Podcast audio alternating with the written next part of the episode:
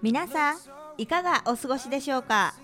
この番組「匠リーガルオフィスのマイパッション」ではさまざまなシーンでキラキラと輝いている方々をゲストにお招きして人生のターニングポイントやスタート秘話について伺っていきます。ナビゲーターは私匠リーガルオフィス所長司法書士松本真希です。さあ本日第13回ということで改めて簡単に自己紹介をさせていただきます。東京立川市で司法書士事務所を10年いえこの11月で11年やっています。縁もゆかりもない土地で事業を始めましたが飽くなきチャレンジスピリットでこの地域を開拓し皆様に実りをもたらせるようにと事務所名を匠と名付けました。もっと地域の皆様のお役に立ちたいと立川市議会議員も2期務めております。どんなご相談事でもどんとこいな事務所です。それでは匠リーガルオフィスのマイパッションスタートです。この番組は東京立川に根ざして丸11年。次世代のために就活をしたい。新規事業の会社を作りたい。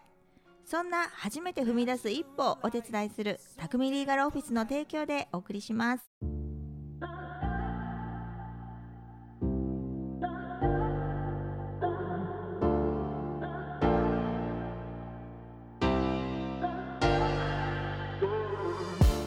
それでは今回のゲストは立川南口商店街連合会理事長小沢清富様ですよろしくお願いいたしますはい、こんにちは。こんにちは商店街の小沢でございます。よろしくお願いいたします。よろしくお願いします立川南口商店街連合会というのは JR 立川駅南口東西南に広がる9つの商店街の連合会です500を超える店舗や事業所が加盟しておりまして連携協力して立川の街の活性化安心安全と魅力ある街づくりを進めていらっしゃいます。小沢理事長は入船茶屋というお寿司屋さんを経営されておりまして立川南口西通り西海商店会さんの会長さんでもいらっしゃいます。自己紹介をお願いします。はい、えーとですね、私は立川の南口で、あの入船茶屋というあのお寿司屋さん、まあ和食屋さんですよね。はいえー今は宅配の専門店でやっているんですけれども、えーもう70年。えー僕のだからおじいちゃんですねおじいちゃんの世代からやっている、あのまあ、和食屋さん寿司会席70の年、うん、お店だったんですよね。はいで私自身この商店街っていうものに絡んだのが26歳。今僕53歳なんですけれども。見えない。ありがとうございます。そう26歳の時にこの西通り西会という商店会の会計係をあの仰せつかりましてあそれからですね、えー、32歳かなの時に、えーはい。西通り西会という商店会の会長という形で、えー就任させていただいております。ー32歳の時からというともう二十数年。新陳代謝がないんですね。四半世紀くらいでしょうかね。えー、素晴らしい。小沢さんのピチピチの頃からずっと立川の街を支えてきてくださっているということでございます。小沢さんと私の出会いは私があの市議会議員1年生1期目の時にあの南口商店街連合会さんの餓死ですね。あの新年会ですね。そこに、えー呼んでいただきましてそこでの出会いということになります。いろんな活動をされているこの南口商店街連合会さんなんですけれど大まかにどのような活動をされているか理事長教えてください。はい、えっと、南口の商店街連合会は全部でまあ9の商店街で構成されております。で、えー私が就任した1期目にですね、12月にまちづくり宣言というのを出しまして、はい。はい、えーこれは全部でね8つのまちづくりの目標を、えー掲げたものなんですけれども、まあ誰でも思いつく項目が、えー8項目。例えば、誰もが安心で快適に利用しやすい歩行者重視の街を目指しますですとか、はい。南口の街の姿や地域の情報を利用者に分かりやすく発信していきますだとか、はい。そういった系統のものが8項目書かれているんです。はい。で、普通この自分たちの団体の宣言っていうのは自分たちの中でえー取りまとめてはい。それを、まあ、見える形でこうやって出出していくものなんですけれどもこの立川の南口のまちづくり宣言っていうのは、はい。実はこの私たちのこの9商店街10商店街の、えー意見集約をしたものではないんですね。これはまちづくり協議会というものを作りまして、はい。えーその中で、え2年も3年も揉みましてそこで出てきた例えば自治会さんですとか地域の企業さんですとか、はいえーそういった方々の意見を集約したものを商店街でまとめて発表したものなんです。わああの、えーなかなか自治会さんは自治会連合会っていう団体があやっぱりありますけれど自治会さんは自治会さんで活動していて商店街さんは商店街さんで活動していてというようなそれぞれに分断してしまっているところもあのある中でこうして連携して南口に住みそこで働き集う人たちが一つのものをを作り上げたっていうことにこれ大きな意義があったんでしょうかね。やっぱり。そうですね。やっぱり商業者とやっぱりそこに住んでらっしゃる方まはい。たはこう来街者の方、はい。要は勤め人の方を、えーそのまちづくり協議会に入れることによって例えば品川区から、はい、えー立川市に勤めてるんだけど立川市ってこうだよねああだよねっていろんな意見が逆にこう聞けるという、来街者の方の意見もまとめたんですねこれ。まあ、企業関係の方って意外とこうはい。立川市以外から、えええー勤めに来ていらっしゃる方なんかもいらっしゃいますので、はい。そうするとこう多種多様なこういろんな意見が聞ける。ええでその中でじゃあ駅前に今ベンチ設置しましたけれども、はい。駅前に休むところがないよねとか。ん。例えば私も思ってました。ベビーカーでね、はい。とか足の悪い方ですとかがこうちょっと休めるスペースって立川ないよねとか、うん。いろんな意見が、えー出てくるわけですね。はい。すごい。本当はそういうのを行政が、まあ、やるような役割のところまでこのみんなが自主的にあの取り組んでまとめているそして今行動に一つ一つ移されて実現してるっていうところがすごいですよね。そうですね。うん、やっぱりこうみんなの力というか、みんなの思いっていうのをちゃんと届けることによって、あのーまあ市民っていうのかな、町を使う人の総意なんですよっていうのを立川市の行政のまあ担当者なのかはい。わからないですけども、立川市の行政の方っていうのがやっぱりこうある程度取り組んでくれてできるところから。えーまあ、一緒にやっていこうなのか見守っていくようなのかっていうのはちょっと若干微妙なラインではあるんですけれども、はい。あの比較的こうそういう形で、まあ、ちょっとずつちょっとずつ私たちが街を使う人たちがっていうのかな。あの働きやすい住みやすい訪れやすい素敵な魅力的な街づくりっていうのが少しずつこう実現していけばいいかなっていうような感覚感じですかね。私あのこの時は議員1期目の時にですねあの南口商店街連合会の皆さんが各議員の会派室っていうのがあるんですけれどそこを回ってくださってこの立川南口まちづくり宣言のパンフレットをお持ちになって一つ一つの会派に議員に説明をして理解を得るような活動をされていたり本当にあの1期目大きな刺激をいただいた出来事で鮮烈に覚えています。であの南口その時に先輩議員から教えていただいたのが南口の商店街の皆さんっていうのはすごくあの特色として自主自立の精神が強い方々です。で提案力がこういうふうにあってであのパトロールもねあの自前でされてますものね。そのようにこの町を治安であっても商売の発展であっても住む人たちの暮らしやすさにとってもそして来街者にとっても自分ごとのようにこの町を育てていこう。自分たちのものなんだからっていう意識がすごい強い方々なんですよね。いや本当にあの刺激をいただきまた私も南口のあの市議会議員ですので富士見町もエリアに5個入ってますのでね。すごく勉強させていただきました。であのさっきあの小沢さんのお話にありましたけれどその休む場所がないよねって言って実現したことが立川駅南口高架下てこれあのアルファベットでねテラスプロジェクトっていうことなんですよねあの詳しくご説明いただけますか？詳しく。はい。去年にあの椅子ができましたよね。そうですね。あのーまあ、先ほど、まあ、お話した通りね、あのーまあ、駅前に休むところがないから実は13箇所、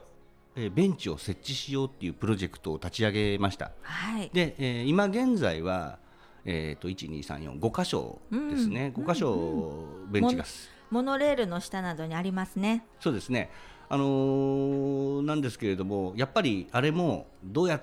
てやったら例えば多摩地域も含めて、はい。えーかまあ、いわゆるこう一つの活性化につながるかみたいなところをいろいろこう相談しまして、はい。えー多摩の、えー木ですよね。あ木材を使玉ったりとか。そうです。はい、うんうん、使ったりとかっていうところまでちょっとだけこだわりながら、うはわい、結構ねあの見てるとお休みいただいている方なんかも多くいらっしゃいますし。皆さん使ってますよ。私も座っちゃいました。便利だなって。お買い物の途中で寄るのもいいですしご高齢の方が杖を休めてあの腰掛けてる姿よくあの拝見しますし。本当に憩いのスペースになっていますね。おっしゃる通り南口あのあんま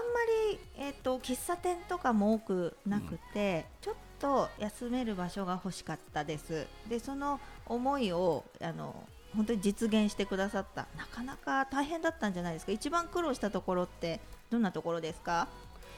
そうですね。やっぱりこう商店街なんでどうやってそのベンチとはい。一番苦労したところっていうのはまあ変な話だけどぶっちゃけた言い方するとはい。行政とどうやって話するかっていうところが一番苦労したとは 苦労したんですけどうもん要は商店街として言えば、はい。あのこれをどうやって、えー活性化につなげるかっていう部分で、はい。じゃあどうやってイベントを組んでいくかこれに対する。あで、えっとやったのが例えばこうベンチの色を塗るプロジェクト。それをイベント化するですとかね。どねあの既製品のものをポーンとある日設置するんじゃなくってみんなで作っていくっていう巻き込んで。そうですね。まあさすがにこう埋め込み工事とかっていうのは業者さんにお願いするんですけれども、ね。うん。こう色塗りですとかも工夫されてますね。うん。色塗りはどなたにお願いしたんですか？あ色塗りは中、えっと地域の子供たちでしたかね。いい思い出になりますね。僕があれ塗ったんだよなんて言ってあの最初お絵かきさせるとかねい。ろんなことを考えたんですけれども、うんはい。うん。あのまあ、そこのところに名前が入っちゃったりすると意外とこう いろんなことが起きてくると。大人の事情もありまして単純にこう色塗ってもらうっていうようなプロジェクトだとかね。はい。で本当は、まあ、その前の年に防災ベンチを置いたんですね。あ一時的にイベントとして。でえっとまあ、駅前ちょうど帰宅困難者、はい。なんかが問題になってた時期だったんで、えー防災ベンチを置くことによって周りの反応がどうかっていう、まあ、アンケートだとか取りまして、えーまあ、実際に防災ベンチではなくて普通に休めるベンチでこれだったらいいよねっていう形、まあはい駅前ですから結局その例えば水ですとか食料ですとかねそういうグッズっていうのはそもそもそある程度揃っている状態。はい。なんでだったら休める場所に限定しようと。はい。いうような取り組みですかね。なるほど。いろいろ考えてこの一つ事業がプロジェクトが実現したわけですね。13箇所ということはじゃあ今今5箇所なので今後増加していくということですかね。はいえー、と今年度はい。は、えーまあ、大体2月ぐらいをめどに、はい。えっと、今のセブンイレブンさんの前に、はい。えっと、2期か。2期の設置を予定しておりますね。セブンイレブンの前にもっと。もっと2期の設置を予定しております、あそこもちょっとスペースが広めにありますからね。あのモノレールのそばのセブンイレブンさんということでしょうかね。はいはい、わかりました。ぜひですね、あの設置されたら皆さん注意して見てみてください。これは小沢さんたちが作ったんだなーっていう ふうに。あのさっき防災の取り組みもおっしゃっていただきましたけど、ね、そうそう、帰宅困難者対策とかも行政と一緒になって考えてくださってますもんね。そうですねやっぱりこう例えばあのエコだとかねそういった問題っていうのも、例えばこう廃油回収事業をまあ、あんまりこう水面下で見えないですけどもあの水面下で進めていたりですとかね、はい。あの帰宅困難者のためのマップ作りですとかね。はい、見ました。うん。そんなような取り組みなんかも、あのまあ、地味なところではや地味なところっていうのかな。大切なところですよ。結構目に見えづらい部分ではやっておりますよね。多摩の中心都市ですから毎日40万人以上の人が、うん、あのこの立川の町に来ては去ってはあのしてますけれど行き来が多いですけれども本当に切実な問題ですから考えてくださってる。本当にありがたいことです。行政だけじゃできませんからね。助かります。あと立川南口西通り西海商店会さん。こちらの会長さんでもいらっしゃるということで、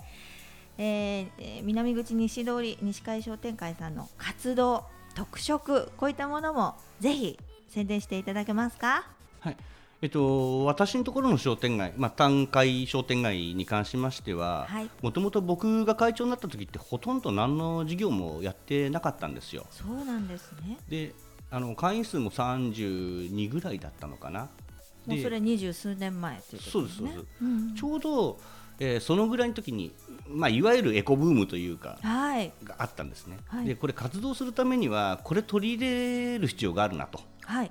で、えー、まあエコっていうものを取り入れると当時すごく今今もそうですけども関心が高いことだったので、はい。はい、まず女の人たちとかがね、はい、えー、振り向いてくれたというか中の会員さん。エコバッグだったりですか？まだそう買い物バッグあの当時はね何やってたかな？例えば最初にやったの。牛乳パックの回収とかですか？ではなくて？えっとね一番最初にやったのは子どもたちに幼稚園生とかですね。幼稚園生幼稚園を回ってえーと、エコに関する絵を描いてもらってそれをあの街路灯に街路灯フラッグのような形にして、全部貼り付けてたんですね、はい、まあ、最初の年は30枚ぐらいだったのかな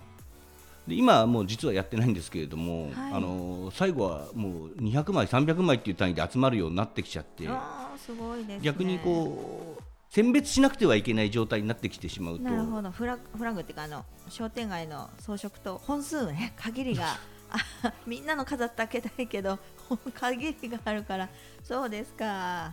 でまあそこからやっぱりエコーっていうものっていうのを一つこう辛抱に置いてそこからこう事業を進めるような形で立川で一番最初にこう街路灯の LED 化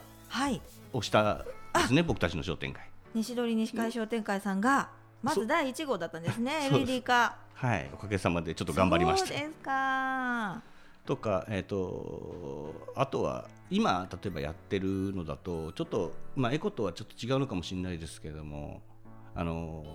ペットボトルをリサイクルしてイルミネーションにする、イルミネーションになるんですか、うん、あのペットボトルの中に LED の電球を通しまして、はい、で少しこう乱反射を利用して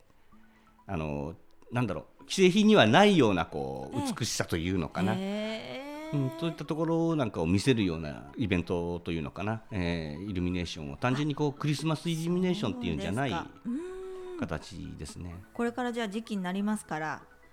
これオンエア11月ですけれど注意して見てみましょう。ね、今そのイルミネーションっていうのも少しまた進化してきましてちょうどあのー要は障害を持った自閉症のはい、あの方々というのかな。自閉症の団体の方々ですとかね。世界子どもデーとかに合わせまして、はい、11月の20日から4月の8日まで、はい、えー、ブルーにライトアップしようなんていうね。テーマのカラーがブルーなんですね。今そうですね。あの今立川えっ、ー、とライト・イット・アット・ブルー・イン・立川っていう、はい、えー、そういうようなあの団体を立ち上げまして、はい、そういう、まあ、障害を持った方々ですとか、はい、その子どもさんをメインにこう活動しているような方々とかと一緒に、はい、えー、そういったような商店街としての取り組みをやっておりますね。すば素晴らしい取り組み。ありがとうございます。小沢さんのお店入船茶屋さんの歴史についても教えていただけますか？そうですね。あのー、まあ僕が当然生まれる僕53ですから生まれる前からやっておりました。でまあ変な話うちの父親もこの仕事を継ぐつもりがなかったんですね。でまあタイミングで継ぐ形になった。実はうちの父親学校の先生になりたかったんですあそう。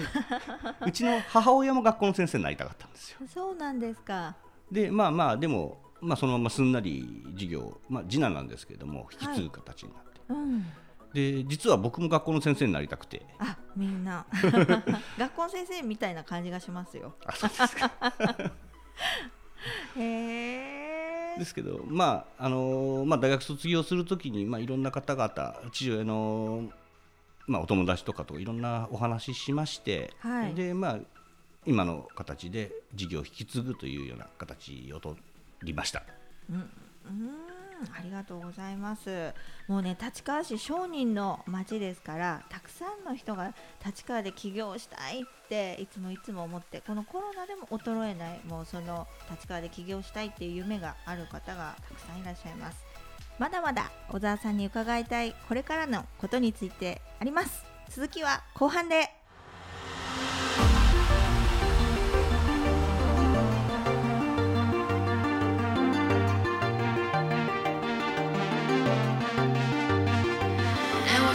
匠リーガルオフィスのマイパッション。改めましてナビゲーター松本真希がゲストに立川南口商店街連合会理事長小沢清富様をお招きして後半もお届けしてまいります。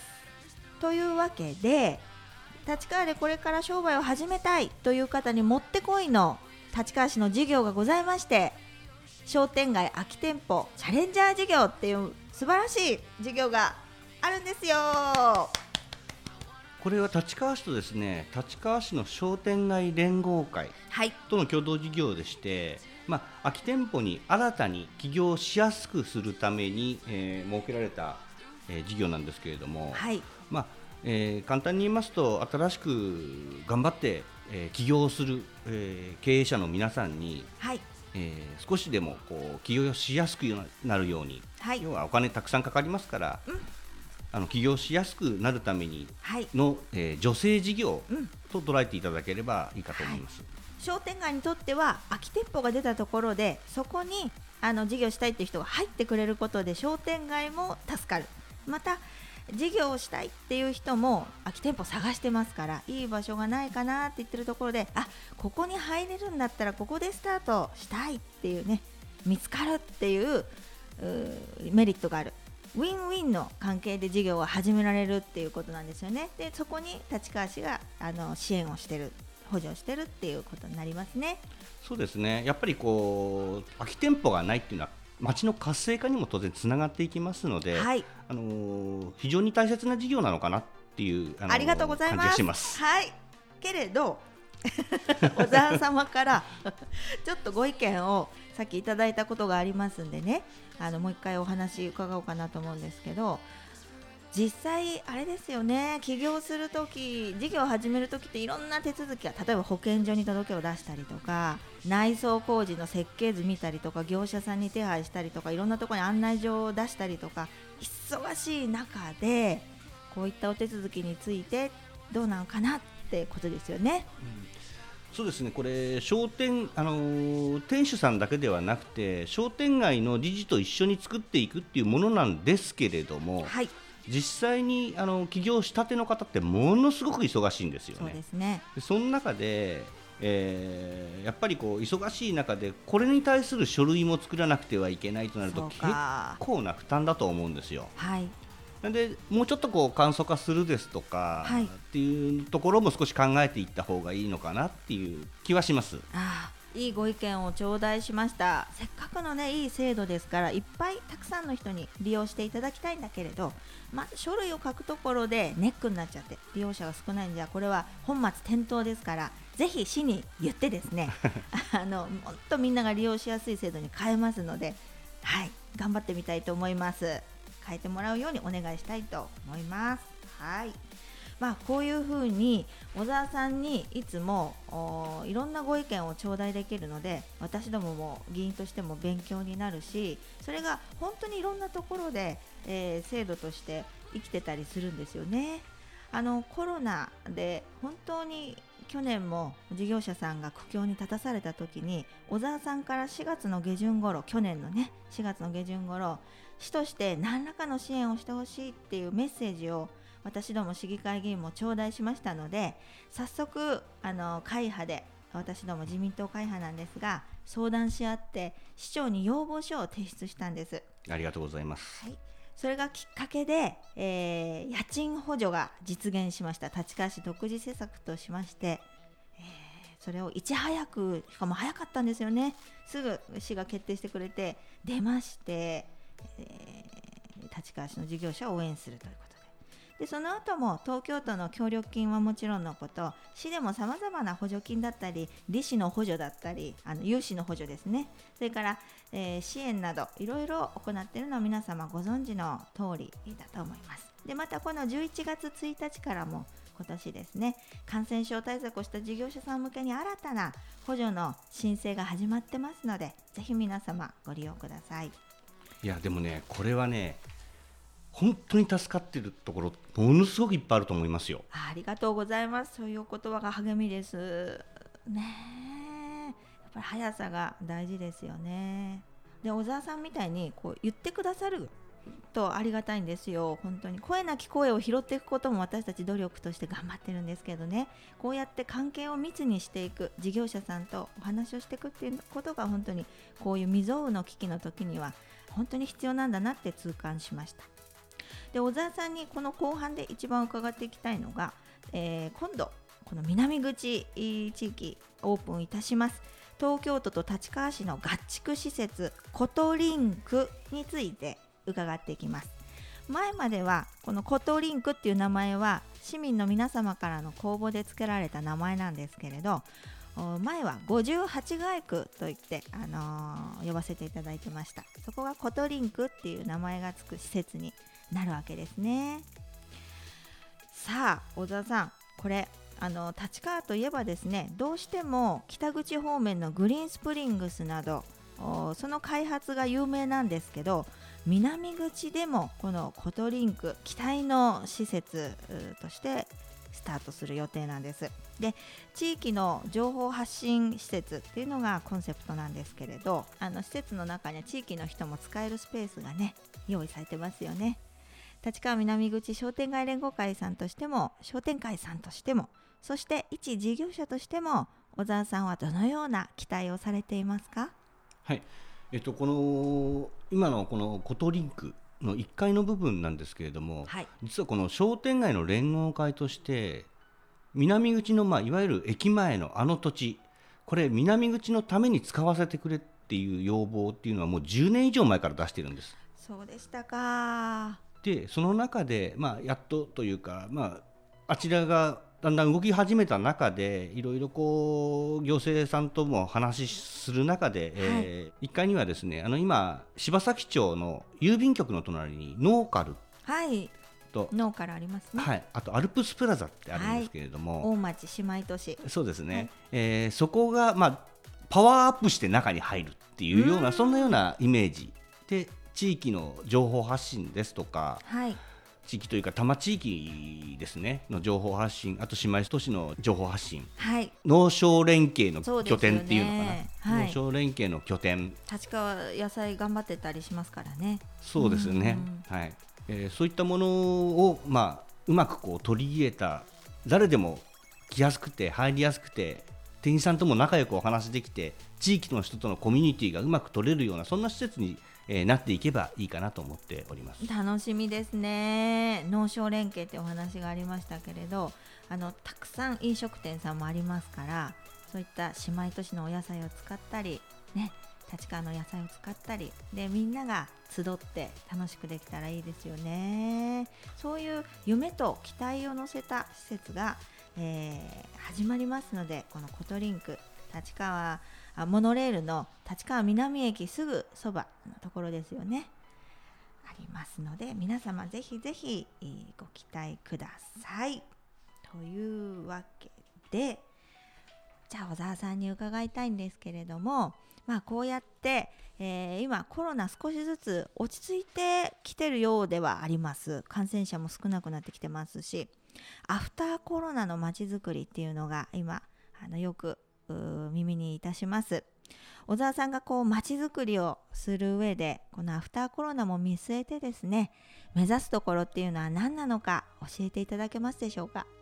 これもですねやはりこう市役所の方にも要望してるんですけれども、はい。やっぱりこれから先あの先ほどの立川の南口のまちづくり宣言にも関わる部分なんですけれどもやっぱりこう、はい、道路と歩道の空間利用の、今例えば車道が広くて、はい、歩道が狭くてなかなか人がすれ違えないよっていうようなところが結構目立ちますんで。どうしても南口下町のようなねあのあったかさがある町ですけれど狭いかもしれないですね。そうですね。これからやっぱりこうどっちかっていうとこう自転車ですとかほあの徒歩とかの移動が、はい、特に駅前なんかっていうのはあの多く出てくるかと思うんで、はい、あのできればねこう自動車が、まあ、走りにくいって言い方は変かもしれないですけれどもどちらかというと優先順位をその歩行者の目線で、えー、取ったような、えーと、福音っていうんですかね、はい、に、えーと、少しずつでも変えていってもらえればななんていうところは、すごく重要な観点かと思ってます。はい、歩行者。重視のまちづくり、うん、そうですね。そしてお買い物もしていただいたりお食事もしていただいたりまた活気がいつものように戻ってくることを期待しています。ということで今回のゲストは立川南口商店街連合会理事長小沢清富様でした。ありがとうございました。どうもありがとうございました。あっという間にエンディングのお時間です。小沢さんとお話しするとですね本当にいろいろなご指摘をいただくので勉強になりますであのこうしてあのこのマイクがあるので今小沢さんあの堅苦しい話し方をしてますが 本当は気さくなおじさんでして。お兄さんのつもりなんだけどね。お兄さんで。あのお話こういうのまきちゃんさ気をつけた方がいいよとかこういうことがあってねとかっていただけるご意見がね本当に金言なんですよ。あの金のお言葉です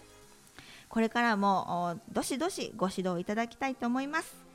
それではまた次回お会いしましょう。素敵な一日を。この番組は地域に根ざして丸10年11年初めて踏み出す一歩をお手伝い。心の中に秘めていたものをいざ行動に移す時ぜひ匠リーガルオフィスを。以上の提供でお送りしました。